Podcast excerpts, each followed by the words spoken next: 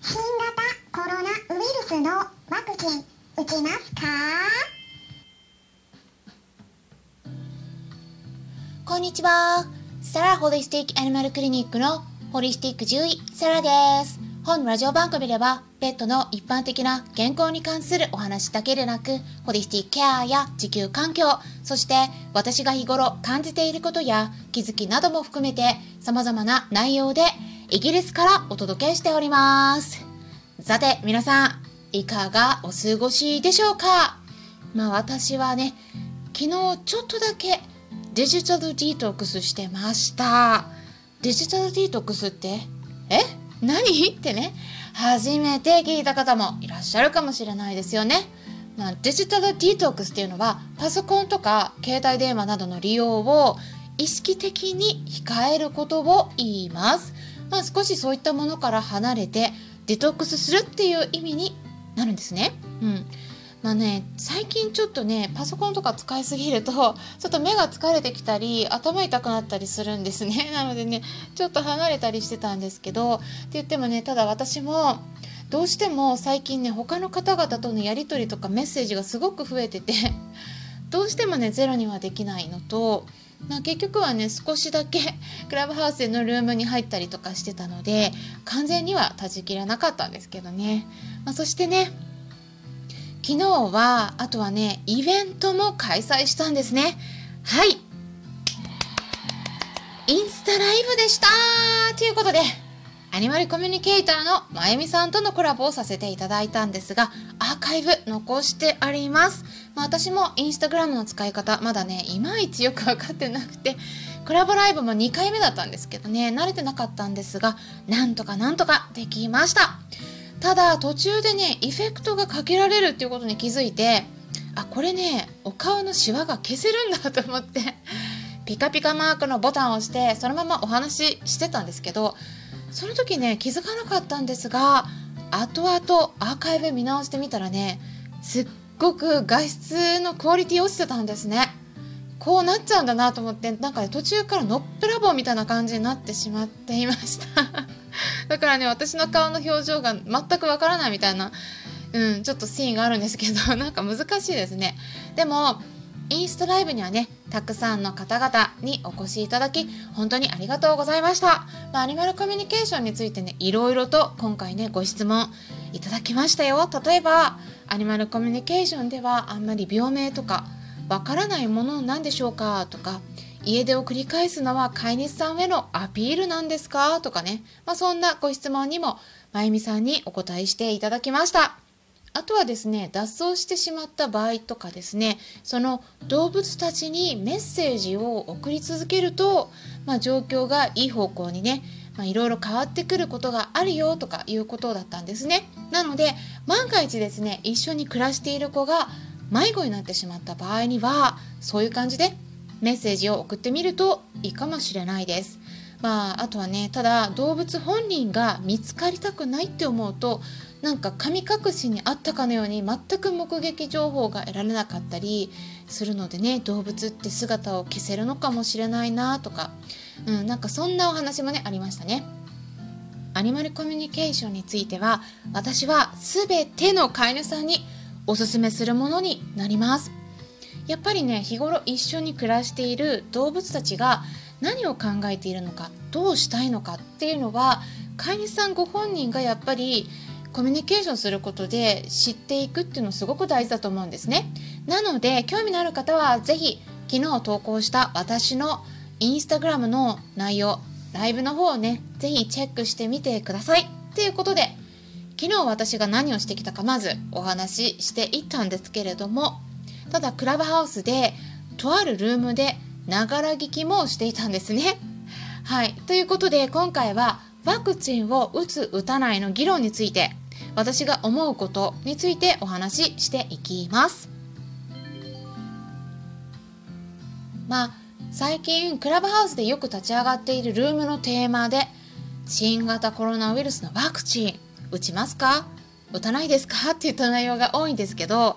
この手のテーマはですねやっぱり皆さんが心地よくお話しし続けていくのは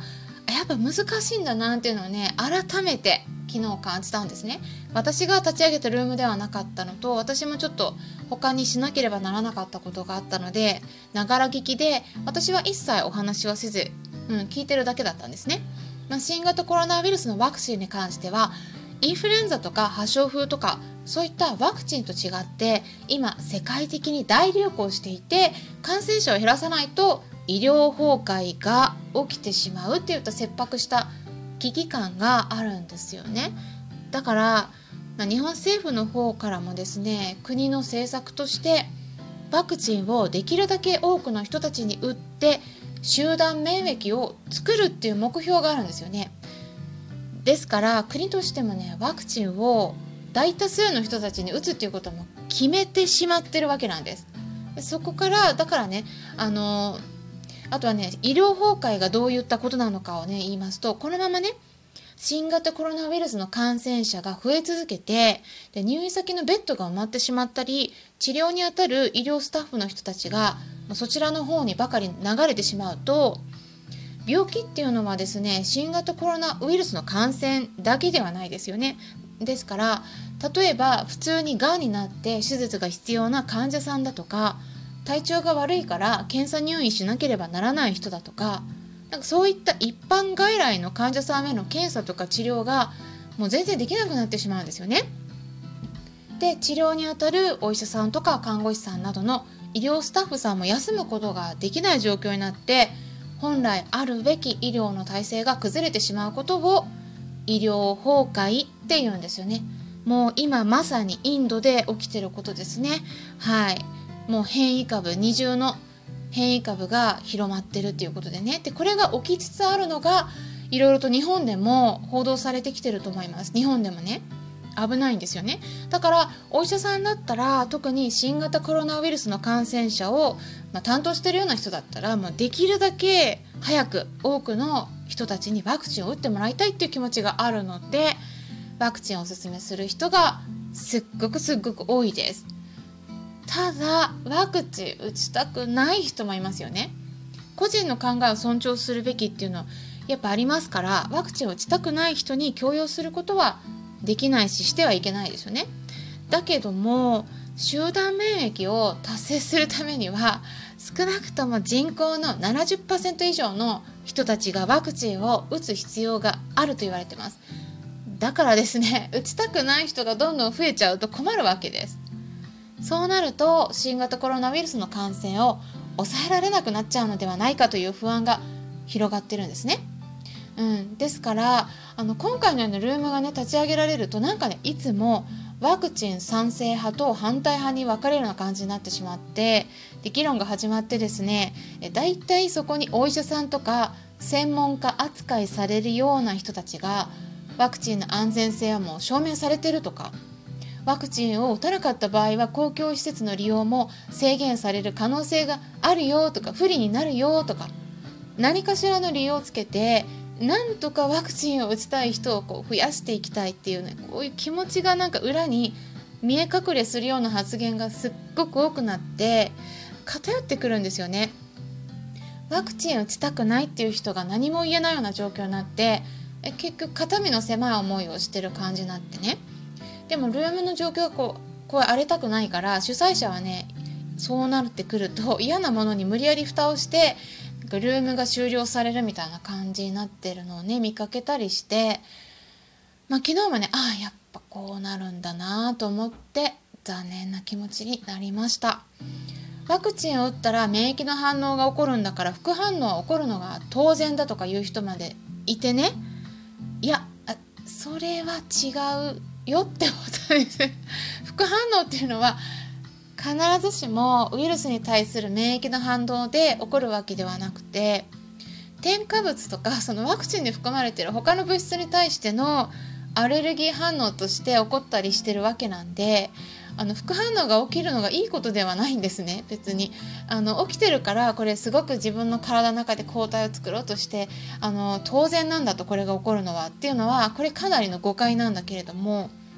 なんかそういう発言があってもお医者さんだったりするとねそれが正しいかのようにルームでは扱われてねそれを否定する他の一般の人たちがこういうこと言ってる先生がいましたとかね言って論文を出してもそれはもうエセ科学だとか間違ってるとか偽情報に惑わされてるだけだとかなんかそういう風な感じで知ろうとしないんですね。もうこれ結論が出てますからみたいな感じになっちゃってて。そういう姿勢がね私としてはもうすっごく気になりましたね。ワクチンを打つか打たないかっていったことについてはワクチンを打った場合のメリットとデメリットそして打たなかった場合のメリットとデメリット。それぞれを天秤にかけて判断するのがいいと思います。これは人間だけではなくてペットのワクチンを選択する場合にも同じことが言えますね。だから私は常にこれをお伝えしてますね。だからワクチンを打った方が絶対にいい安全性に全く問題ないっていうのも私は間違ってると思います。両方の情報を出すべきなんですね。で安全性に全く問題ないっっていうのは言い切れないです。今回のワクチンを人に投与した場合に3年後とか5年後10年後になってからどうなるのかっていうことについては誰にもわからないです。特に今回のワクチンは新しいタイプ mRNA のワクチンになりますからその長期的な人間に対する影響に関する安全性について証明されている論文はありません。でもねクラブハウスではこの手の話題に関してはちょっと私はねやっぱ発言したくないなと思いました。